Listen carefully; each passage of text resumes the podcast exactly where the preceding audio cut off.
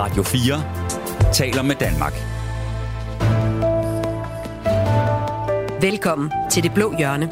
Din vært er Kasper Dahl.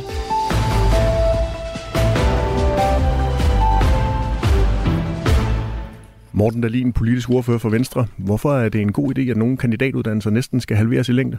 Fordi at vi så kan bruge nogle midler på at investere i en højere kvalitet og give de studerende en øh, bedre fleksibilitet, mere frihed, og vi kan sikre, at skatteborgernes penge bliver brugt på at uddanne folk med en uddannelse, der også kan bruges i virkeligheden.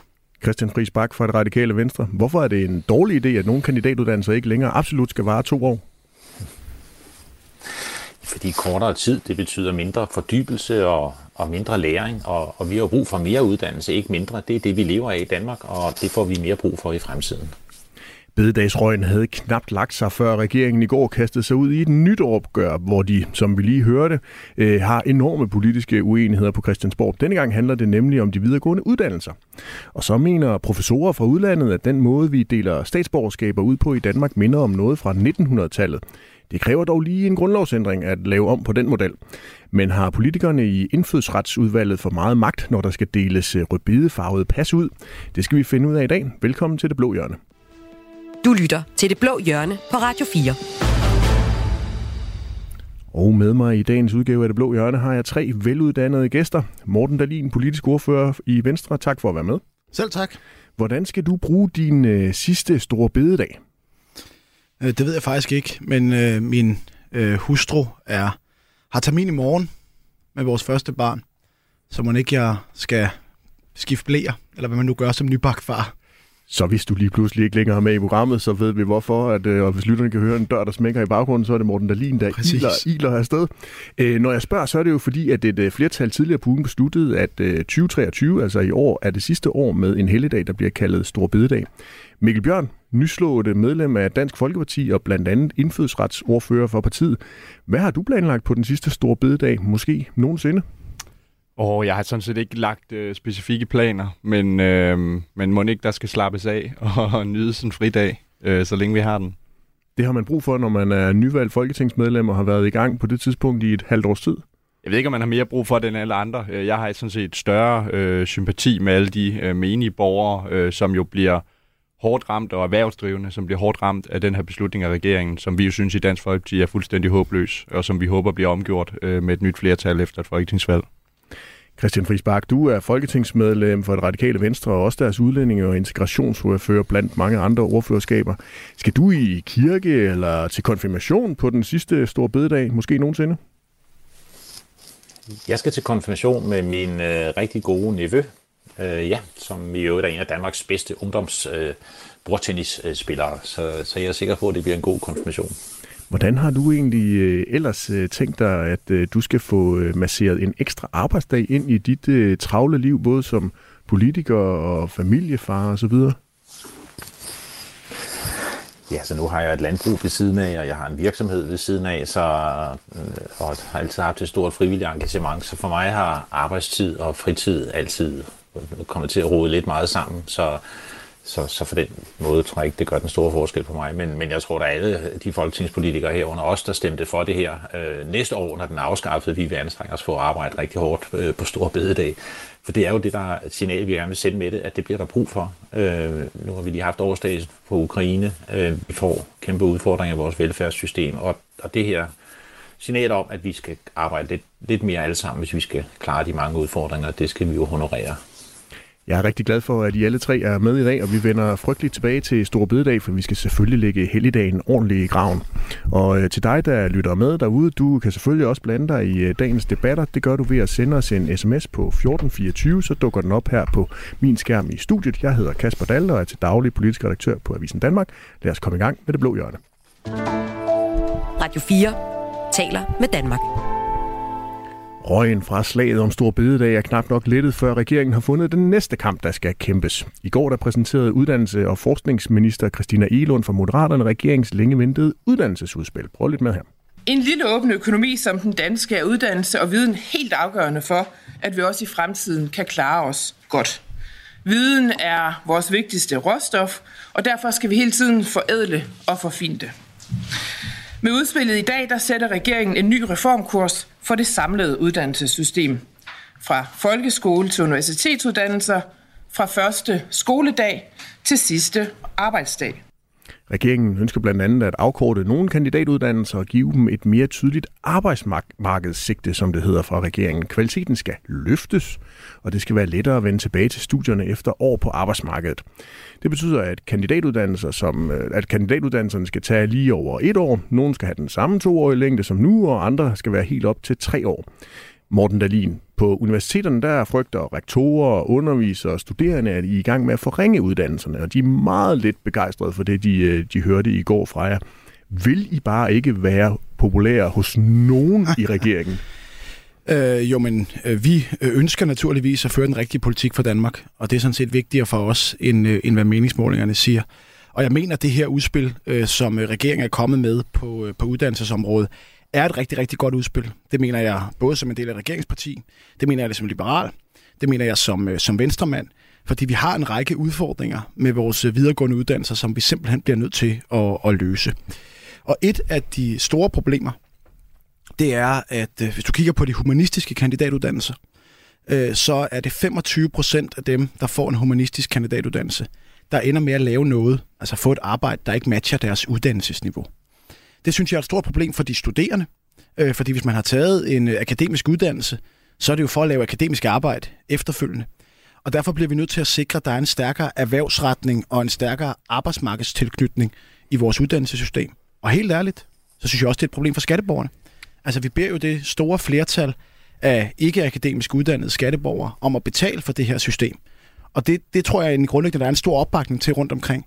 Men så kan man også forvente, at ens skattekroner bliver brugt på at give nogle uddannelser, som passer bedre til, øh, til virkeligheden. Og det er jo nogle af de ting, vi forsøger at, øh, at løse med det her øh, udspil, og derfor synes jeg, og jeg håber, vi kan komme i dybden med det, jeg synes, der er virkelig mange gode elementer i, i forhold til det her udspil, som jeg er sikker på vil sikre, at øh, en relevant uddannelse medfører relevant beskæftigelse, som vil medføre en øh, højere kvalitet, og ikke mindst vil medføre en højere grad af frihed og fleksibilitet, for eksempel også til at uddanne sig når man egentlig er færdig med sin uddannelse, og nu kan lytterne jo ikke se at stå og laver, laver gåsøjne, men udfordringen i dag det er, hvis man kommer ud fra universitetet, så stopper ens uddannelse.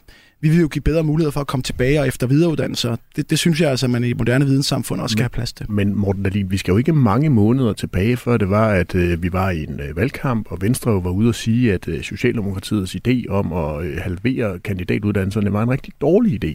Hvad er det så lige, der gør, at I nu synes, at det er en rigtig god idé, at man gerne skulle gøre det på nogle øh, kandidatuddannelser? Jamen, det var jo ikke helt det, vi, vi, vi sagde. Altså, der var kommet den her reformkommission med tidligere vismand Nina Schmidt i spidsen, øh, der har lagt en række tanker frem, blandt andet det her med, med kandidatuddannelserne. Og så havde Socialdemokratiet deres udspil, og vi havde vores udspil, som øh, på nogle øh, områder var forskellige, og på nogle områder var ens.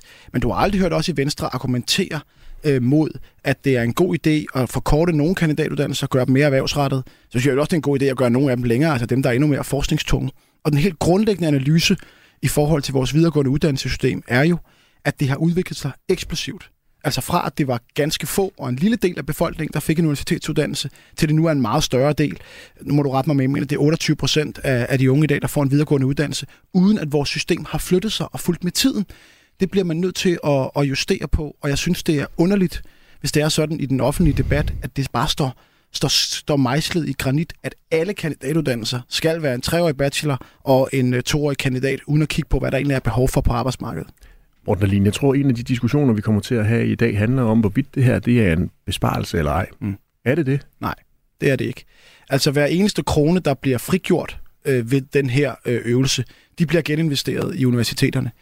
De bliver eksempelvis geninvesteret i mere vejledning. De bliver også geninvesteret i flere timer.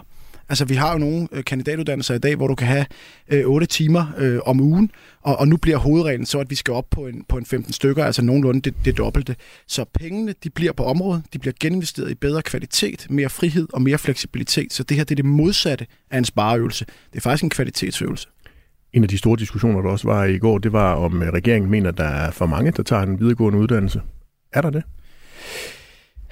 Men er der det? Altså, prøv at høre hvis jeg, hvis jeg må få lidt tid til at svare, vil jeg faktisk gerne øh, gøre det så, så, så, så sandfærdigt som overhovedet muligt.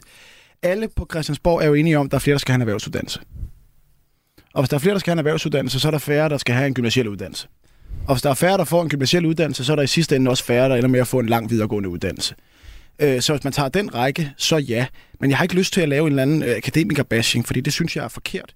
Men jeg vil gerne sige, at jeg synes, der er for mange, der i dag tager en akademisk uddannelse, som ikke er tilpasset nok til virkeligheden. Og derfor skal vi have justeret, hvad det er for en uddannelse, man får, og så der kommer en bedre så der kommer en bedre tilknytning til arbejdsmarkedet. For jeg abonnerer 100% Men... på det synspunkt, at uddannelse har en værdi i sig selv, og dannelse og samfund, og Mikkel og jeg kunne sikkert have en stor diskussion om kultur og arv osv., men vi må også sige, at når nogle skatteborger betaler for det, så skal det også føre til en relevant beskæftigelse i den sidste ende. Men Morten Dahlin, så kan det jo godt være, at du ikke vil sige det klart og tydeligt, men er konsekvensen af det her reformudspil, hvis det nu skulle blive gennemført en til en, I lægger op til dialog, selvom mm. I egentlig ikke behøver det, men I, har, I kalder det heller ikke forhandlinger, I kalder det dialog med de andre øh, partier i Folketinget.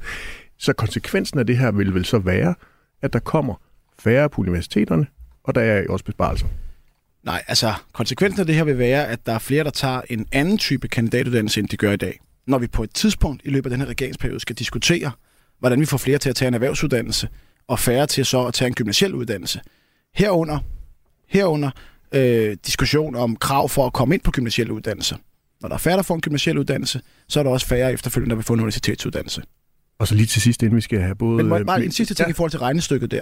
Altså jeg tror, hvis man sidder meget nidkært og kigger på, hvor mange kroner bliver der kastet efter hver undervisningsteam, altså så er det her faktisk en, en, øh, en øvelse, hvor man forøger antallet af penge, der bliver brugt på undervisningsteam. Og hvis man abonnerer på det synspunkt, som jeg jo normalt ikke gør, at en krone mere er lige med en krone mere kvalitet, øh, så kommer der faktisk flere øh, kroner per undervisningsteam på vores lange videregående uddannelser.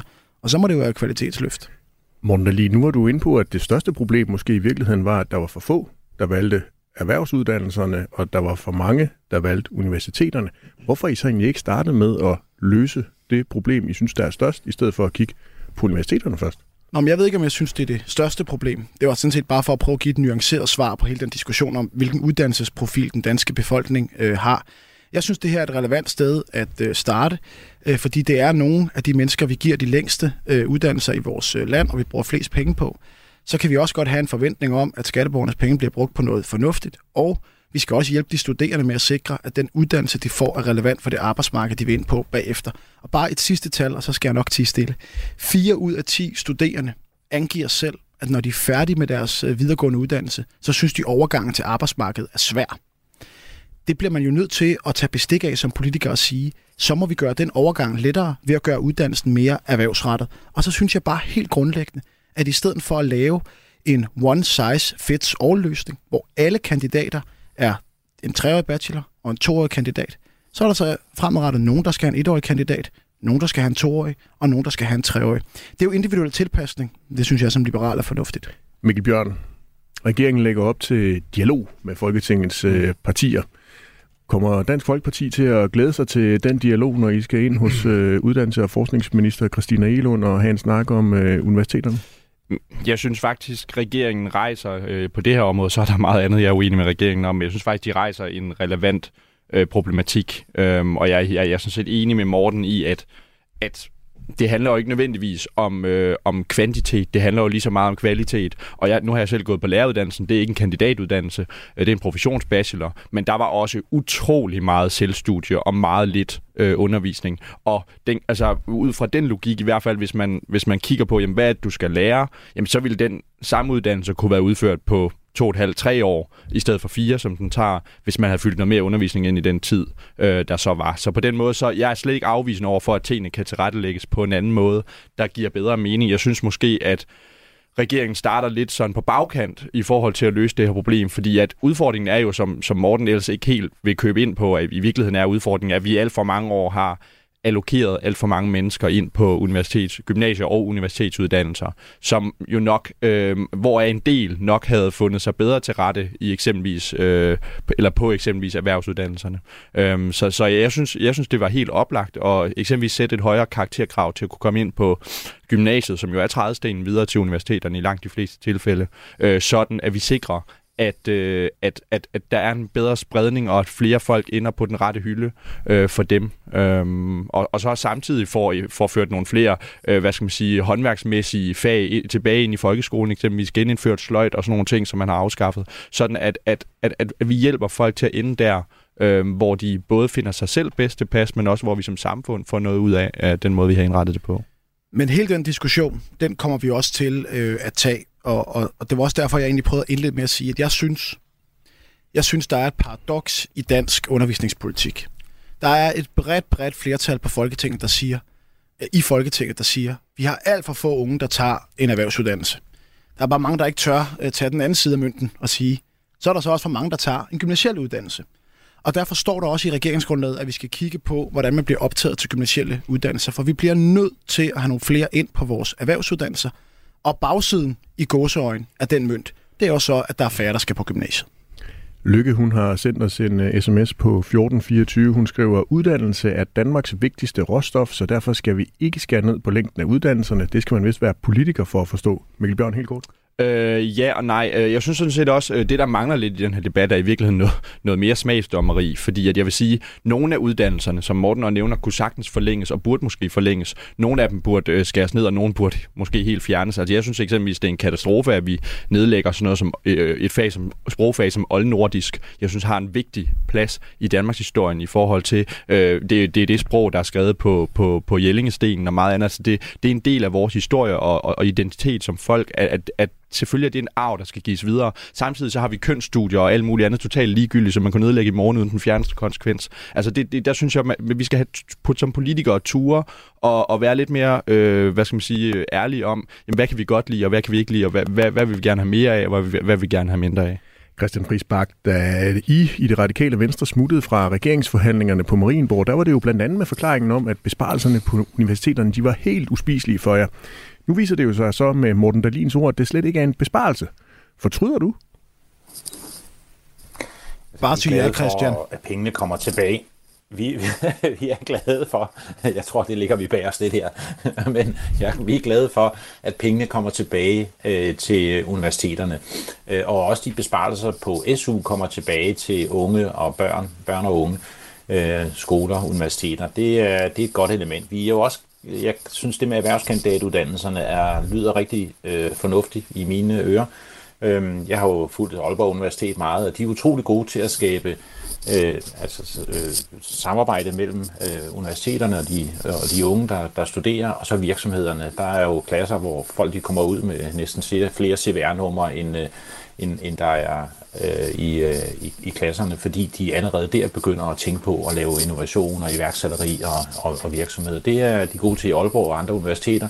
Det kan vi blive gode til i hele det danske uddannelsessystem. Det er gode elementer. Det er godt med de engelsksprogede uddannelser. Vi får flere engelsksprogede øh, Øh, studerende, og også flere udenlandske studerende forhåbentlig. Det har danske virksomheder øh, brug for. Så der er jo gode elementer i det her, men det der for os er øh, meget ærgerligt, det er det her med, at 50 procent, eller op til 50 procent, og vi håber, det kan komme ned på måske 20, øh, skal øh, halveres af de her kandidatuddannelser. Fordi det betyder noget med tid. Jeg har været på universitetet mange år som lektor, og jeg er jung og jeg er lektor, og tiden betyder noget, når man skal fordybe sig og forstå og, og, og, og skrive et speciale, som er en utrolig vanskelig opgave, men noget, der former en for resten af ens liv. Øh, og så er begrundelsen, at man ikke altid får et job i det, man nu har læst, øh, og den statistik indgår jeg jo selv i. Øh, jeg har jo læst agronom, og, og ja, jeg har et øh, fritidslandbrug, men, øh, men ellers har jeg jo ikke brugt min uddannelse stort set siden jeg forlod øh, universitetet. Men jeg har lært at lære. Øh, jeg har lært, hvad det vil sige at tilegne mig viden øh, og derfor har jeg kunnet kaste mig ud i mange andre øh, opgaver igennem mit liv. Og derfor siger jeg også til mange unge, lad være med at være så nervøs for, om vi læser det ene eller det andet. I skal lære at lære, øh, I skal lære at engagere jer i det, I laver, men, øh, og så kommer man godt videre. Men Christian, og der betyder tiden noget. Christian Friis Bak, radikale plejer jo ofte at bryste sig sådan af at være fornuftens stemme. Altså er der ikke en eller anden form for logik, som I godt kan se i at droppe den her one size fits all tankegang i forhold til kandidatuddannelserne? Jo, men det er jo netop ikke one size fits all, når man siger, at 50% skal beskæres. Altså, så er det jo altså, kun halvdelen, der, der fits øh, øh, et eller andet. Øh, altså, det er jo det, der er også er ulogisk i at lave et udspil, der så markant øh, sætter et mål på, på de her 50%. Fleksible uddannelser kan være en rigtig god idé, øh, og, og vi anerkender jo også, at nogen, og det gør regeringen med udspillet, at nogle uddannelser er der brug for, at man har længere tid. Og det er jo den verden, vi lever i. Viden bliver mere og mere kompleks, hvad det man siger den antal øh, information, der er på internettet, det fordobles over øh, nærmest et par år. Øh, så hvis man bare skal have en lille mere fli af hvad, den viden, der, der, der er i verden, så kræver det længere tid i dag. Og det anerkender man jo med nogle uddannelser, og så er det jo ulogisk, kan man sige med andre, at så kan man lige pludselig gøre det på Øh, den halve tid øh, på ens kandidatuddannelse. Så, så, så det er der, vi har nogle ting, som vi rigtig gerne vil i dialog med regeringen om, og prøve at overbevise regeringen om, at, at det her, det kan vi altså gøre bedre. Men, men der er også gode elementer i det. Øh, men, men det er virkelig øh, uheldigt det her med, at vi siger, at 50 procent skal skæres. Det er jo ikke øh, at, at skabe fleksibilitet. Det er jo sådan set bare at, at, at forringe en, en, en række uddannelser, og, og det er vi imod. Morten Dahlin? Ja, altså jeg, jeg køber ikke øh, den der underliggende præmis, der har været i debatten om, at hvis man tager op mod 50 procent af kandidatuddannelserne, der før varede to år, og siger, at nu skal de så vare et år og tre øh, måneder, så mister Danmark vores status som, øh, som videnssamfund, og, og at vi ikke længere kan udvinde vores vigtigste råstof, som er, som er viden. Altså hvis man kigger på det, siger på den ene side, så bliver kandidaterne så gjort øh, kortere for en række øh, uddannelser. Hvad får man så på den anden side? Ja, man får flere timer, altså mere undervisning, forhåbentlig også med en højere kvalitet. Så får man bedre øh, vejledning, så får man mere erhvervsretning ind i sin øh, kandidatuddannelse. Det er uanset, om man uddanner sig til arbejde i den offentlige eller den øh, private sektor. Og så får man også muligheden for, efter man har haft et par år på arbejdsmarkedet, at komme tilbage til universitetet og efter videreuddannelse i en ramme, som kan passe ind i et almindeligt arbejdsliv. Noget, der er meget begrænsede muligheder for i dag. Og i et samfund og en samfundsudvikling, der går ganske hurtigt, så synes jeg sådan set, det er fornuftigt, at vi på den ene side siger, at de bliver lidt kortere, men så får man så mere undervisning, mere vejledning, mere erhvervsretning og også bedre muligheder for efter- og videreuddannelse. Det synes jeg samlet set er en pakke, man må sige i den grad ruster Danmark og det danske arbejdsmarked til fremtiden, som hjælper både de studerende, og som helt ærligt, det vil jeg gerne sige nu, det her det er et blå hjørne, som også hjælper de skatteborgere, der betaler for det. Vi skal lige huske, langt størstedelen af den danske befolkning har ikke en lang videregående uddannelse. Og det er dem, vi beder om at betale for det her. Og derfor synes jeg, det er helt fair, at de også har en forventning om, at når de smider milliarder og milliarder og milliarder ind i et uddannelsessystem, så passer uddannelserne også bedre til virkeligheden, end det gør i dag. Christian Friis Bak? Jo, men man, men man skal jo huske, at når man skal gøre det hele på den halve tid, øh, så bliver det måske langt mere vanskeligt for kandidatstuderende at have et studiejob ved siden af. Noget af det, der virkelig, og det viser talrige studier jo, fremmer deres tilknytning til erhvervslivet, at man kan have et studiejob i de, løbet af de sidste to år, Øh, så får vi erhvervskandidatuddannelserne, og dem får vi flere af, og det er et rigtig godt øh, skridt. Men, øh, men så tager vi til gengæld, måske skaber vi mindre erhvervstilknytning hos øh, alle de andre, der lige pludselig skal, øh, skal, skal gøre det, det hele på den halve tid. Ikke få tid til at fordybe sig, for læring, øh, engagere sig i at skrive et speciale med, med al den læring, der ligger i det, og jeg har været specialstuderende for rigtig mange studerende er specialevejleder for rigtig mange øh, studerende. Det er en utrolig vanskelig, men også øh, øh, vigtig proces, som former de her studerende resten af deres liv. Så, så, så når de pludselig skal kunne det hele på den halve tid, så får de ikke studiejobs, de får ikke den der læring, der handler om for alvor at fordybe sig i et stofområde, øh, og, og det får de så ikke med videre. Og derfor er der jo også kritik fra en række øh, virksomheder og, og også fra Dansk Erhverv øh, om, omkring det her, fordi de, de er nervøse for, at de får nogle studerende ud, som kan mindre, øh, og som faktisk er, er, er mindre øh, og, og dårligere rustet til at hjælpe øh, vækst øh, i virksomhederne, hjælpe med vækst i virksomhederne og, og i øvrigt øh, resten af hele vores, øh, vores samfund. Ja, og der er faktisk også en anden kritik, som øh, Dansk Industri og Dansk Erhverv de er kommet med. De frygter nemlig, at øh, I vil skære i længden på for mange uddannelser, Morten Dahlin, og de vil derfor gerne have fredet en lang række uddannelser. Øh, det gælder for eksempel ifølge erhvervsorganisationerne uddannelser inden for naturvidenskab, teknologi, ingeniørvidenskab og matematik. Mikkel Bjørn han var inde på, at I skal turde tage noget mere og noget tydeligere ansvar for, hvad er det for nogle uddannelser, der skal fortsætte, og hvad er det for nogle, der, der skal skæres ned. Hvorfor er det, I ikke vil, øh, vil sige det, og hvordan ved I, hvad det er for nogle uddannelser, der skal skæres i, og hvad for nogle, der for eksempel skal opnormeres? Det synes jeg er et rigtig godt øh, spørgsmål. Lad os starte med det første først, hvad de forskellige repræsentanter for erhvervslivet rent faktisk øh, har sagt. Hvis du tager SMV Danmark, som repræsenterer de små og mellemstore virksomheder, som jo i høj grad udgør ryggraden i dansk erhvervsliv, så kalder de, de siger, at de er super positive over for regeringens udspil om kortere kandidatuddannelser, som er tættere på arbejdsmarkedet. Dansk Erhverv, de siger, at de er generelt positive og konstruktive, og DI, de siger, at regeringen fortjener ros for de ambitioner, de har lagt frem. Så det er ikke fordi, at erhvervslivet bare står og siger, at det er noget skidt. Det synes jeg bare lige skulle med, ikke?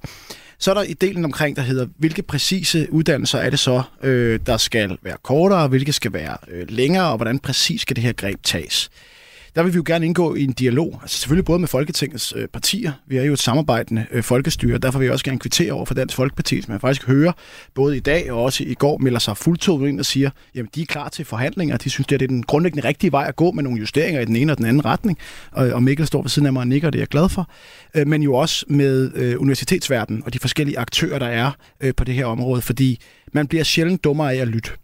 Man bliver sjældent dummere af at lytte, og derfor er det nok en god idé at samle dem, og så øh, i samarbejde med dem finde ud af præcis, hvilke uddannelser er det, der skal den ene og skal den øh, anden vej. Der tror jeg, det er klogt at, at tænke, at vi som mennesker, vi har en mund og to ører. Øh, det er fordi, vi skal lytte lidt mere, end vi taler. Så jeg håber også, Morten, du hørte på, hvad jeg sagde, øh, og, og, og også, at vi går jo gerne konstruktivt i det her. Det gjorde vi også under regeringsforhandlingerne, uden at jeg skal afsløre noget øh, fra det forløb.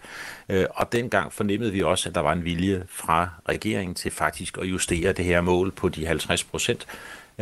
Og, og, og kan vi gøre noget andet der, øh, kan vi komme længere ned, så kan universiteterne kan være, øh, kan være med, øh, så kan vi være med, så kan de studerende måske også være med.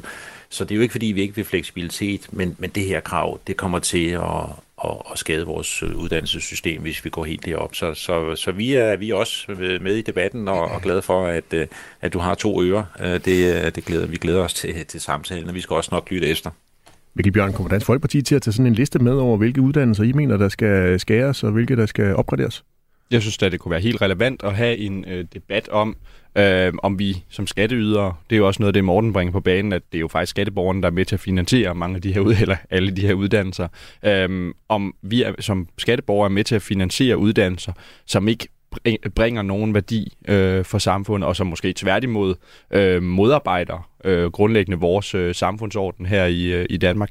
Det synes jeg kunne være en relevant debat, fordi der er eksempler på uddannelser og uddannelsesinstitutioner, der ja, nærmest er udklækkelsesanstalter for sådan nogle radikale ideologer, mere end det er, det er uddannelsesinstitutioner i, i vestlig civilisation og kulturarv. så så det, det synes jeg kunne være en relevant debat, øhm, bestemt. Så er der kommet nogle sms'er, som jeg lige vil øh, læse højt. De er sendt ind på 1424. Den ene, det er Inger, der skriver, jeg vil gerne rose Morten Dalin. Han har virkelig sat sig ind i stoffet. Han er savligt dygtig og særdeles sympatisk. Sådan, Sådan. Så er der Jesper, der har sendt os en sms på 1424. Det er også til Morten Dalin. Jesper han spørger, kan man ikke frygte en meget stor tilbagerulning ved næste folketingsvalg, når øh, det virker til, at øh, regeringen kører en meget etsporspolitik? Jo, men det er jo derfor, at jeg også kvitterer meget for, at Dansk Folkeparti blandt andet har meldt sig konstruktivt ind i det her, og, og nu hører jeg også Radikale Venstre øh, gøre det, og det er jeg glad for, fordi vi ønsker naturligvis en bred aftale. Altså det, der jo er ved brede aftaler, det er, at så er der stor sandsynlighed for, at de holder øh, så lang tid som overhovedet muligt, og det er jo også derfor, der er et spillerum i det her udspil til at høre på de forskellige input fra de forskellige politiske partier. Øh, og, og Kasper, nu er det jo dig, der er politisk analytiker, ikke mig. Jeg er jo bare simpel menig politiker. Men, men mit bud ville da også være, at den her aftale bliver indgået med en forhåbentlig bred række af Folketingets partier, fordi jeg synes faktisk, der er mange partier, der har taget grundlæggende positivt imod det her. Naturligvis øh, med deres egen politiske mærkesager. Det er jo sådan, det fungerer. Øh, vi kommer til at diskutere engelsksproget uddannelser med Dansk Folkeparti. Vi kommer til at diskutere nogle af de ting, Christian Friis Bak nævner med det radikale venstre. Men jeg har faktisk en forhåbning om, at vi kan sætte os ned og lave en bred politisk aftale, som så også holder længere ud over den her øh, valgperiode. Christian han har også sendt os en sms på 1424. Han skriver, man bliver sjældent dummere af at lytte. Host, host, stor bededag. Lyt til befolkningen. Mm-hmm. Ja. Morten Dahlin, sidste spørgsmål i den her runde, fordi jeg har tænkt over øh, noget. Altså, den her reform, den mindede mig en lille bitte smule om den der øh, skatteplan, I også har øh, beskrevet i jeres regeringsgrundlag, som vi bliver klogere på på et eller andet tidspunkt. Der har I nemlig mellemskat, topskat og top-topskat. Og nu skal vi så til at have etårige, toårige og treårige kandidater. Altså skal den her øh, regering bare gøre tingene meget mere komplicerede, end de allerede er? Det er et godt spørgsmål, og vi kan jo sætte, øh, vi kan jo sætte øh, optagekravet på fremtidens gymnasier til den, der kan forklare uddannelsesreformen i alle detaljer. De kan få lov at komme ind. Nej, jeg, jeg forstår faktisk godt, jeg forstår godt spørgsmålet. Men jeg vil sige, at i et videnssamfund som det danske, så synes jeg faktisk, det er rigtig godt, at der er en mangfoldighed i de videregående uddannelser, så de er rettet mod det, de skal bruges til øh, bagefter. Øh, og derfor synes jeg, det er klogt, at vi har lavet det her spænd af forskellige valgmuligheder øh, på kandidatuddannelserne, så man i højere grad kan få et match mellem arbejdsmarkedet og, øh, og, og uddannelse. Fordi helt grundlæggende synes jeg, at det er mest fornuftigt, hvis øh, en relevant uddannelse fører til relevant beskæftigelse, både for den studerende og for skatteborgerne, der betaler gildet.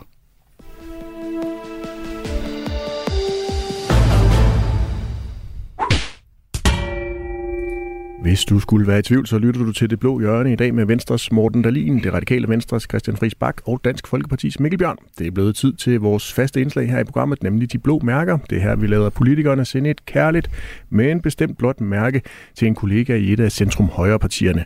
Morten Dalin, hvem går dit blå mærke til i denne uge?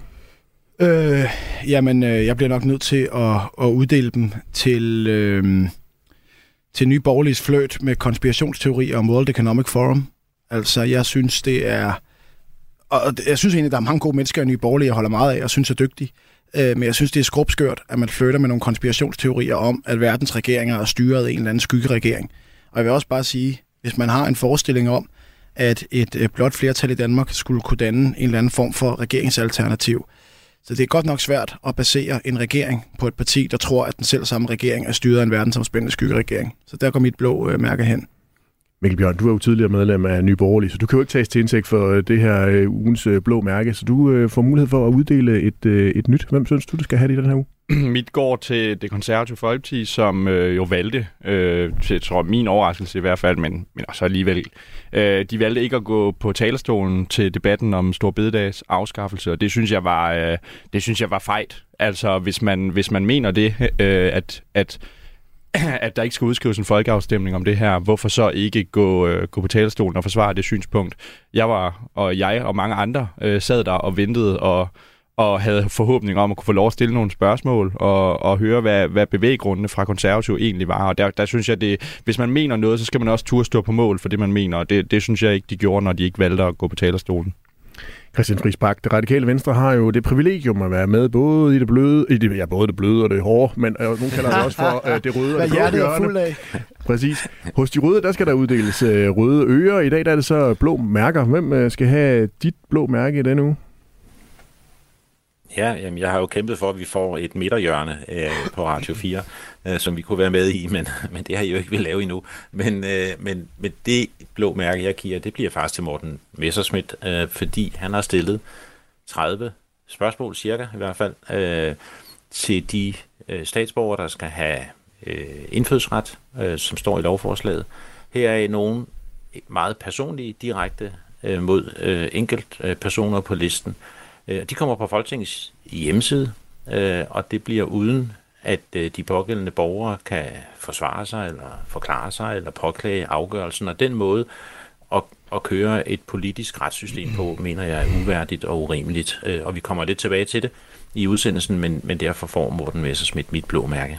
Vi kommer faktisk til det lige præcis nu, Christian Friis Bak, fordi nu skal vi til at diskutere indfødsret. Radio 4 taler med Danmark. Det ligner et levn fra det 19. århundrede, og det burde ikke forekomme i en retsstat i dag. Sådan siger en belgisk juraprofessor om den måde særlige sager om statsborgerskab bliver behandlet på i Danmark. Politikere skal nemlig hverken forklare sig eller følge bestemte love, når de beslutter, om en person kan få dansk statsborgerskab eller ej. De stemmer udelukkende ud fra egen overbevisning, og Danmark er det eneste EU-land, hvor politikerne sagsbehandler på den måde. Mikkel Bjørn, du er formand for indfødsretsudvalget, og det er dig og 16 andre medlemmer, der træffer beslutning om statsborgerskab. Tre professorer på tværs af EU siger til Altinget, at de frygter, at politikernes magt i de såkaldte dispensationssager skaber vilkårlighed og flere brud på menneskerettighederne. Hvad, hvad vil du som formand ændre, sådan at de her tre professorer de kan få øh, ro i maven? Ha, ikke en fløjten fis. Øhm, Men har de ikke ret? Nej, det synes jeg overhovedet ikke, de har. De, det er jo også meget, meget nøje udvalgte professorer, der ligesom skal fremme en politisk dagsorden om, at, at vores indfødsretssystem grundlæggende er problematisk. Øhm, og jeg synes også, altså nu har jeg læst deres artikel i Altinget, og, og de udlader, eller den her, blandt andet den her belgiske professor udlader jo, hvad skal man sige, ret centrale oplysninger i forhold til Belgien selv, der ikke har ratificeret stats, øh, statsborgerretskonventionen, hvad vi har gjort i Danmark i modsætning til Belgien. Så altså, jeg synes, det, det, bliver, det bliver hyklerisk, og det bliver plat. Øh, vores indfødsretssystem i Danmark er øh, i virkeligheden øh, ikke et levn fra det 19. århundrede, men, men i virkeligheden øh, meget øh, fremtidssynende. Øh, det, er et, det er et enormt øh, godt system, fordi det er et system, som har, hvor vi har mulighed for at tage individuel øh, partikulær stilling til de enkelte mennesker, der søger på en meget mere grundig øh, måde, end man har i mange andre lande, hvor det er embedsmænd på baggrund af et eller andet koldt øh, juridisk cirkulære, der skal sidde og vurdere folk. Og, og det, er ikke, det er ikke en ordentlig måde at gøre det på, hvis man ønsker at komme i dybden med, om de mennesker, der får statsborgerskab, for alvor fortjener det. Men fremmer den her, det her system ikke mere sådan smagsdommeri hos øh, jer, der er i, øh, i det her udvalg, end hvis man eksempelvis gjorde det op til nogle helt objektive kriterier, som embedsmænd kunne sidde og vurdere ud fra? Jo, og det er hele ideen med det indfødsretssystem, vi har. Altså ligesom hvis jeg skulle invitere folk Uh, et godt eksempel i virkeligheden, nu er, min, nu er min mormor lige død, men hun havde en rigtig god ven, der hed Ole. Og Ole, han, øh, han har i mange, mange år siden min morfar døde, altid været en, en, en integreret del af min familie. Været med til alle familiefesterne og sådan noget. Han er jo ikke blevet optaget i familien på baggrund af et eller andet koldt cirkulære, der hedder, jamen du, øh, Ole, du har altid været flink over for alle, du har mødt, så derfor så lever du op til kriterierne om, du kan komme ind i vores familie. Han er jo blevet inviteret ind, fordi vi som mennesker har vurderet Ole øh, værdige til at blive en del af familien. Og det er netop det, der er hele ideen med vores indfødsretssystem. Det er, at vi som politikere, som folkets repræsentanter, skal tage, foretage den individuelle og subjektive øh, vurdering af de mennesker, der søger. Om det her det er mennesker, der for alvor har taget Danmark, dansk kultur, sprog, traditioner og, og normer til sig. For hvis ikke det er det, så fortjener de mennesker ikke statsborgerskab. Og i dag er det bare sådan, at de mennesker, der søger, de, øh, de, de, for, for at kunne komme til behandling i indfødsretsudvalget om dispensation, der skal du øh, jo, der skal du jo have en afvisning øh, på baggrund af de, øh, hvad skal man sige, objektive kriterier, som et folketing i flertal har vedtaget.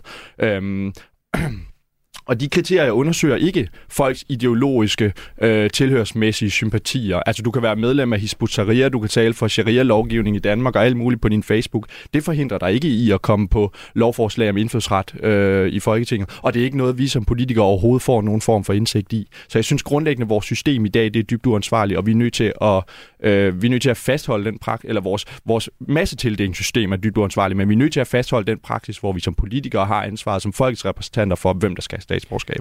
Morten Dahlin, du er også medlem af det her udvalg. I eksempelvis Rumænien, der afskaffede man øh, den praksis for længe, længe siden, og i Holland og Belgien, der har man inden for nyere tid reformeret lignende systemer. Skal vi ikke gøre det samme i Danmark? Nej, det synes jeg ikke. Øh, man har eksempelvis et lignende system i, øh, i Schweiz i øvrigt for at, at tage et så ikke EU-land, men et europæisk mm. land. Og jeg tror jo, at Danmark ville ville gøre sig bedre, hvis man spejler mere i Schweiz end i Rumænien, men mm. det, er en mm. generel, det er en generel betragtning fra min side. Først i forhold til... Det er liberal alliance jo. ja. Nej, altså, hvis jeg skulle sammenligne Schweiz og Rumænien, så tror jeg, at de fleste danskere ville foretrække uh, Schweiz. De laver også bedre chokolade i øvrigt. uh, nå, det var en helt anden snak. Uh, I forhold til uh, professorerne i alting, så synes jeg, vi skal have dimensionerne i diskussionen på plads først. Altså, de sager, der bliver behandlet individuelt i Folketingets indfødsretsudvalg i dag, det er dispensationssager. Altså det er de folk, der ikke lever op til de objektive krav, Folketinget har øh, vedtaget. Øh, Folketinget har besluttet. Øh, hvis man lever op til de krav, altså det kan være krav om sprog, beskæftigelse øh, osv. osv. osv., øh, kendskab til dansk kultur, øh, dansk historie, så kommer man på lov om indfødsretsmeddelelse, der bliver vedtaget i Folketinget. Lever man ikke op til de krav, så har man mulighed for at få dispensation. Og der synes jeg, det er klogt, at et dispensationssystem tager udgangspunkt i en konkret og individuel vurdering mm. af hver enkelt menneske. Og alternativet, hvis man skulle følge kritikken fra de tre professorer og sige, vi skulle ikke have nogen individuel politisk bedømmelse af de her mennesker, så skulle man jo bare afskaffe muligheden for at få dispensation. Mm. Så skulle man sige, hvis du ikke lever op til kravene, så kan du ikke blive dansk statsborger. Det er jo faktisk fordi, vi anerkender, og det gør vi i hvert fald i Venstre, at der kan være nogle helt ekstraordinære og særlige omstændigheder, der gør, at det her menneske egentlig ikke lever op til de objektivt fastsatte kriterier, men alligevel mener vi sådan set, at personen fortjener for dansk statsborgerskab. Og helt grundlæggende, det er nok den diskussion, vi får med Christian Friis Bak fra det radikale lige om lidt. Så der, hvor vi adskiller os holdningsmæssigt, det er om statsborgerskab er en ret, mm. eller statsborgerskab er en gave. Jeg mener det sidste. Man har ikke ret til at få dansk statsborgerskab, hvis man kommer hertil udefra. Det er noget, man skal gøre sig fortjent til. Christian Friis Bak, er dansk statsborgerskab en gave eller en ret? Hm. Jamen, det er ikke det, det handler om. Det handler om, hvorvidt den proces, vi her har tilrettelagt, den lever op til nogle helt grundlæggende retsprincipper, som vi tror på og kæmper for ellers, øh, og alle øh, os venstre øh, kæmper for på alle andre områder, øh, nemlig at det er en gennemskuelig øh, proces, øh, hvor øh, man øh, har en vis retssikkerhed, øh, hvor man får en begrundelse, øh, hvor man øh, netop øh, kan få mulighed for at forsvare sig, der er gennemsigtighed, man kan komme med et gensvar, man kan påklage en afgørelse.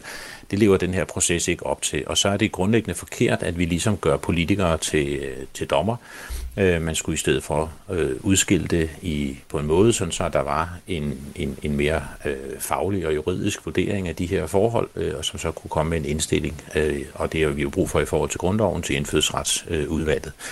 Øh, og vi ser desværre, at det bliver mere og mere politiseret. Øh, Altså, der er jo partier i Folketinget nu, som kræver, at vi skal have, og det er Morten Messersmith, de spørgsmål, han stiller, at vi skal have opdelt øh, efter øh, religion og hvor man kommer fra og alt muligt andet, og det mhm. er jo bare grundlæggende i strid med retsprincipperne, og det er grundlæggende i strid med også internationale konventioner, statsborgerretskonventionens artikel 5, der siger, at man ikke må lave forskelsbehandling på baggrund af køn, religion, race, hudfarve, national eller etnisk oprindelse, og det er der politikere, der ønsker øh, og prøver ihærdigt at ændre på i den her proces, og det er, det er uskyndt, og det er, det er uværdigt. Øh, vi ser et særligt problem, når det gælder personer med varige funktionsnedsættelser, øh, øh, personer med alvorlige handicap, kroniske sygdomme.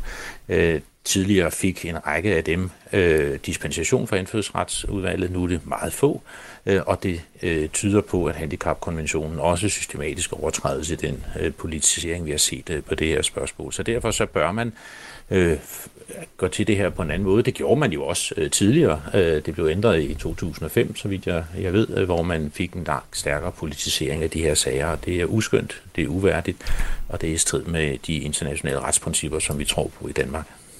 Mikkel Bjørn, din nye partiformand, Morten Messersmith, han er med til at diskriminere og overtræde en lang række øh, retsprincipper ja, ja, ja. Øh, ifølge det, Christian det, der, Ja, det, der grundlæggende er uskyndt og uværdigt her, det er Christian Friis Bak og, og, og kolleger i Folketinget øh, fra Alternativet og andet, at de bliver ved med at viderekolportere usandheder om, hvad Dansk Folkeparti har stillet af forslag eller sagt øh, i indfødsretsudvalget eller i Folketingssalen eller andre steder, for det passer grundlæggende ikke. Altså, vi har ikke ønsket, ytret ønske om at dele folk op på baggrund af religion og alt muligt andet.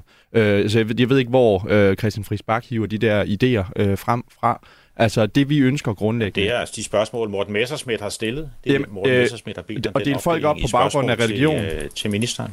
Ja. Øh, så må, du stille mig, så må du, så må du finde det spørgsmål frem, øh, så læse det op for mig. Fordi at det, vi ønsker grundlæggende, ja. er et system, hvor vi meget mere individuelt har folk inde til en personlig samtale, øhm, og vurderer folk på baggrund af den samtale, om det her det er folk, der lever men, op til... Men Mikkel Bjørn, Christian ja. Friis Bak, han var jo også inde på det her med, at I, altså også Christian Friis Bak og jeg, der står her i studiet, øh, Mikkel Bjørn og Morten Dahlin, I er jo politikere, men mm. med det her system, der bliver I gjort til dommere.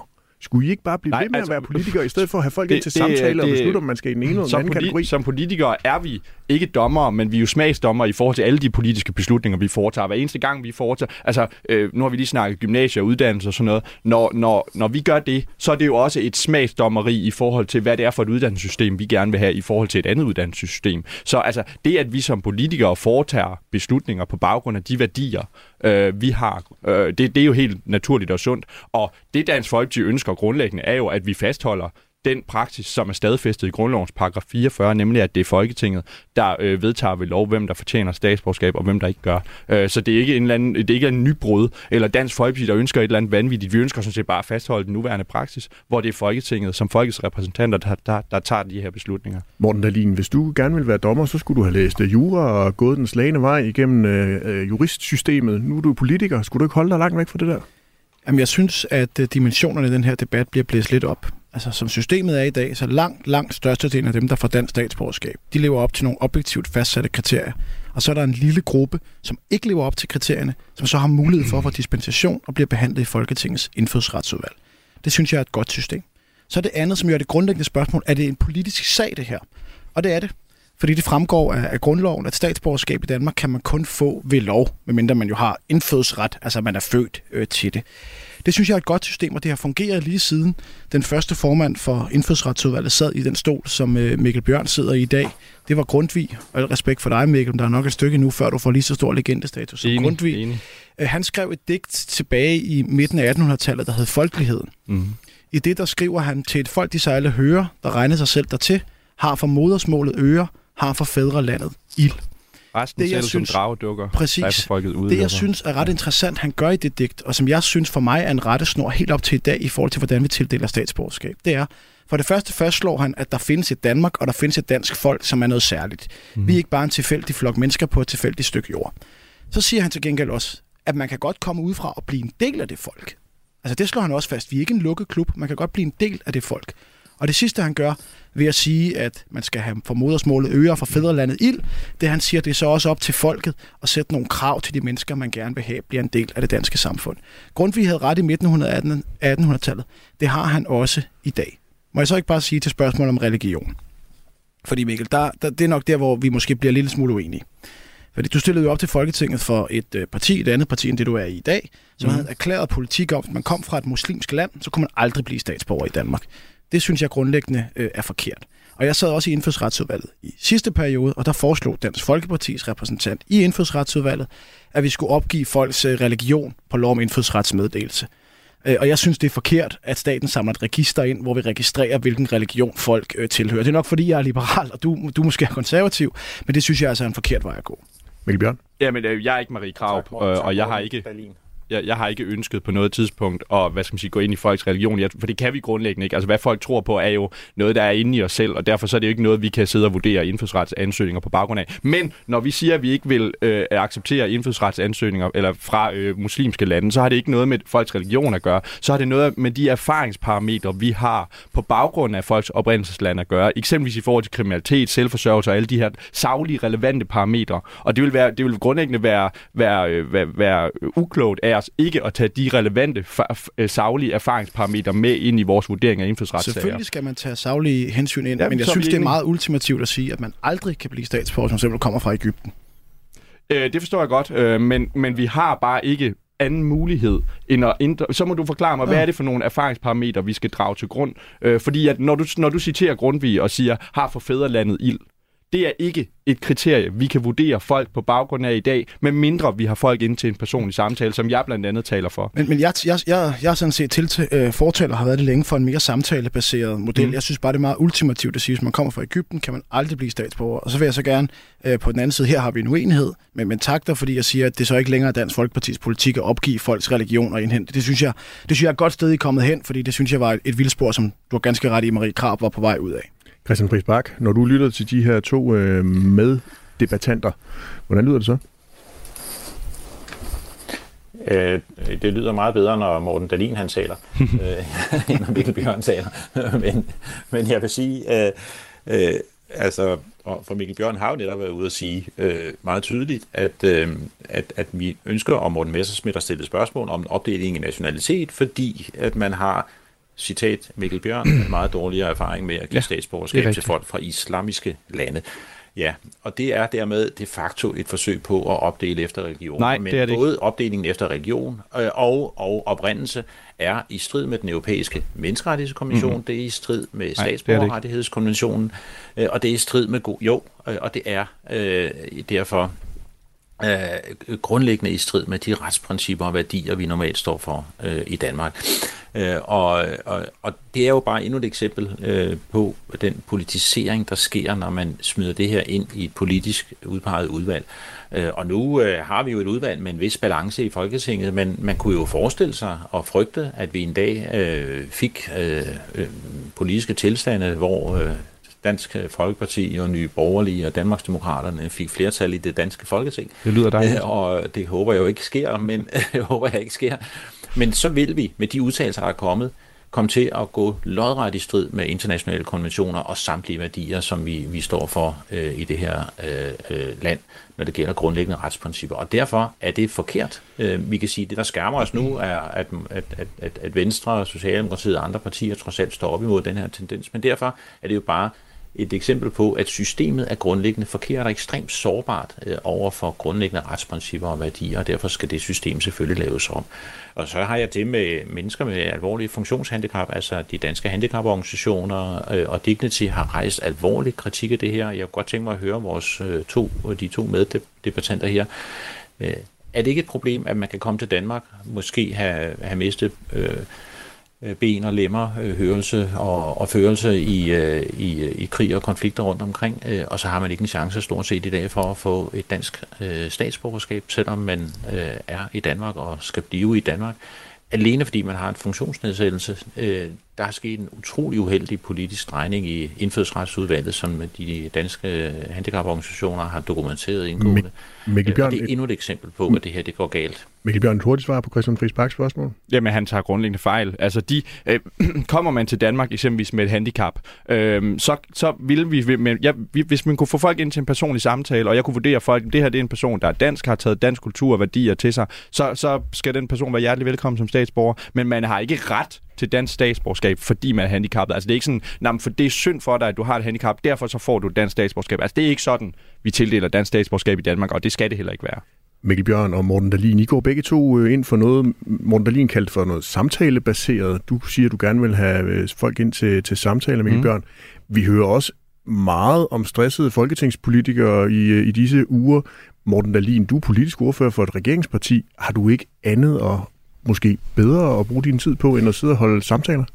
Øh, jeg har i hvert fald også noget andet at bruge min tid på, men jeg synes, det er en ret væsentlig opgave for det danske folketing at beslutte, hvem der skal være danske øh, statsborger. Det er nok der, hvor uenigheden øh, står allertydeligst frem mellem det radikale venstre og, og venstre i det her. Det er, vi mener, det er fornuftigt, at der i grundloven står mejslet i granit, at det er det danske folketing, der vil lov beslutter, hvem der skal være danske statsborger, og det danske folk dermed har en ret stor indflydelse på, hvem der får et dansk pas. Det synes vi grundlæggende er fornuftigt. Mm. Mikkel Bjørn, har du ikke bedre ting at bruge din øh, tid på, end at holde samtaler? Jamen, det er også derfor, at vi blandt andet har stillet et forslag om, at, øh, at der skal sættes et loft over, hvor mange statsborgerskaber vi tildeler hver eneste år. For det er klart, vi vil ikke med den nuværende praksis, hvor vi hvert eneste år giver flere tusind mennesker statsborgerskab. Det ene år 6.000, det andet år 10.000. Og det er ikke bare det, det er plus bipersoner, det vil sige, det er plus deres børn oveni og deres kommende børn. Altså, det, det er grundlæggende en dybt uansvarlig praksis at give så mange tusind mennesker statsborgerskab hvert eneste år, uden den fjerneste afart af idé om, om de her mennesker for alvor har taget Danmark og dansk kultur til sig. Derfor så er vi nødt til at indsnævre antallet, og så, og så forsøge at få en mere samtalebaseret praksis øh, i, i, sat i søen. Du lytter til Det Blå Hjørne på Radio 4.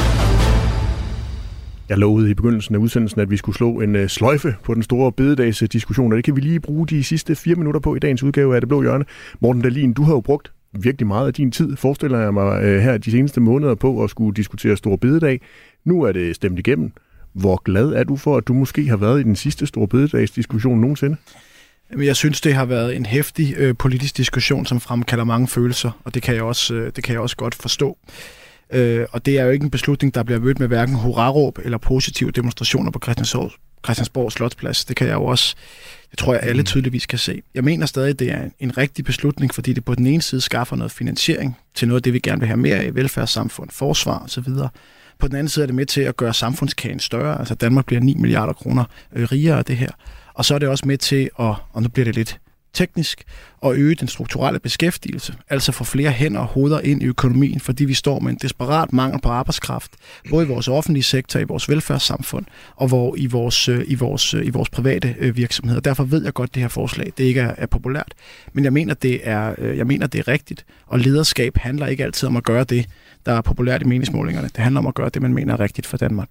Christian Friis Bak, det har jo længe været det radikale venstres politik at få fjernet en helligdag. Nu bliver det så stor bededag. Har det så været en god uge for jer i det radikale venstre?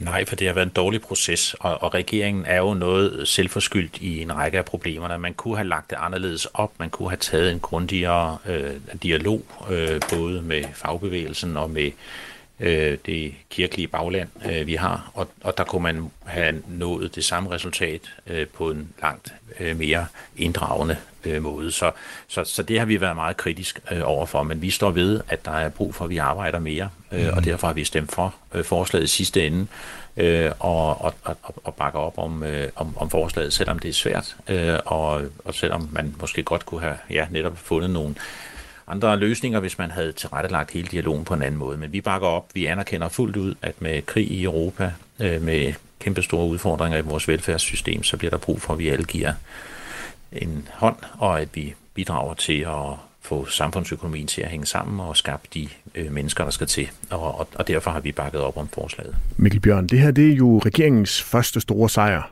og der er mod et øh, hidtil uset... Første store sejr? Jo, Morten Alin er jo øh, øh, glad, og det er blevet stemt igennem, ja. og nu er bededag væk, og arbejdsudbuddet er allerede vokset til helt vildt, og det kommer det jo til ganske hurtigt.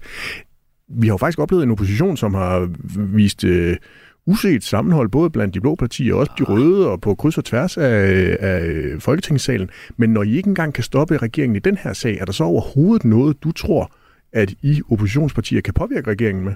Altså når vi ikke engang kan stoppe regeringen i den her sag, det er sådan lidt en mærkelig formulering, fordi regeringen er jo en flertalsregering, så altså helt generelt er det ret svært at stoppe en flertalsregering i at gøre særlig meget, som den gerne vil.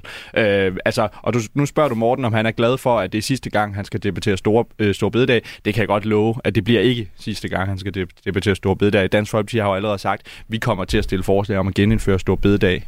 Øh, så, så altså, det, det, det kommer vi til at debattere igen, om det kan lade sig gøre, det ved jeg ikke, men vi synes jo grundlæggende, det er dybt uansvarligt og dybt forkert, at regeringen afskaffer en hævdvunden tradition og bededag, øh, helligdag i, i, i dansk øh, lovgivning, fordi at det er noget af det, der er med til at binde os sammen, det er noget af det, der er med til at give os tilhørsforhold til hinanden, og det er vigtigt for at have grundlæggende have et samfund, øh, der, der, der er trygt og sikkert, og hvor vi har tillid til hinanden. Og så blev sløjfen måske alligevel ikke helt bundet og strammet, når nu Mikkel Bjørn og Dansk Folkeparti gerne vil blive ved med at diskutere Stor Bededag. Tusind tak, fordi I kom, Mikkel Bjørn, Morten Dalin og Christian Friis Bak. Ha' en øh, rigtig god weekend derude.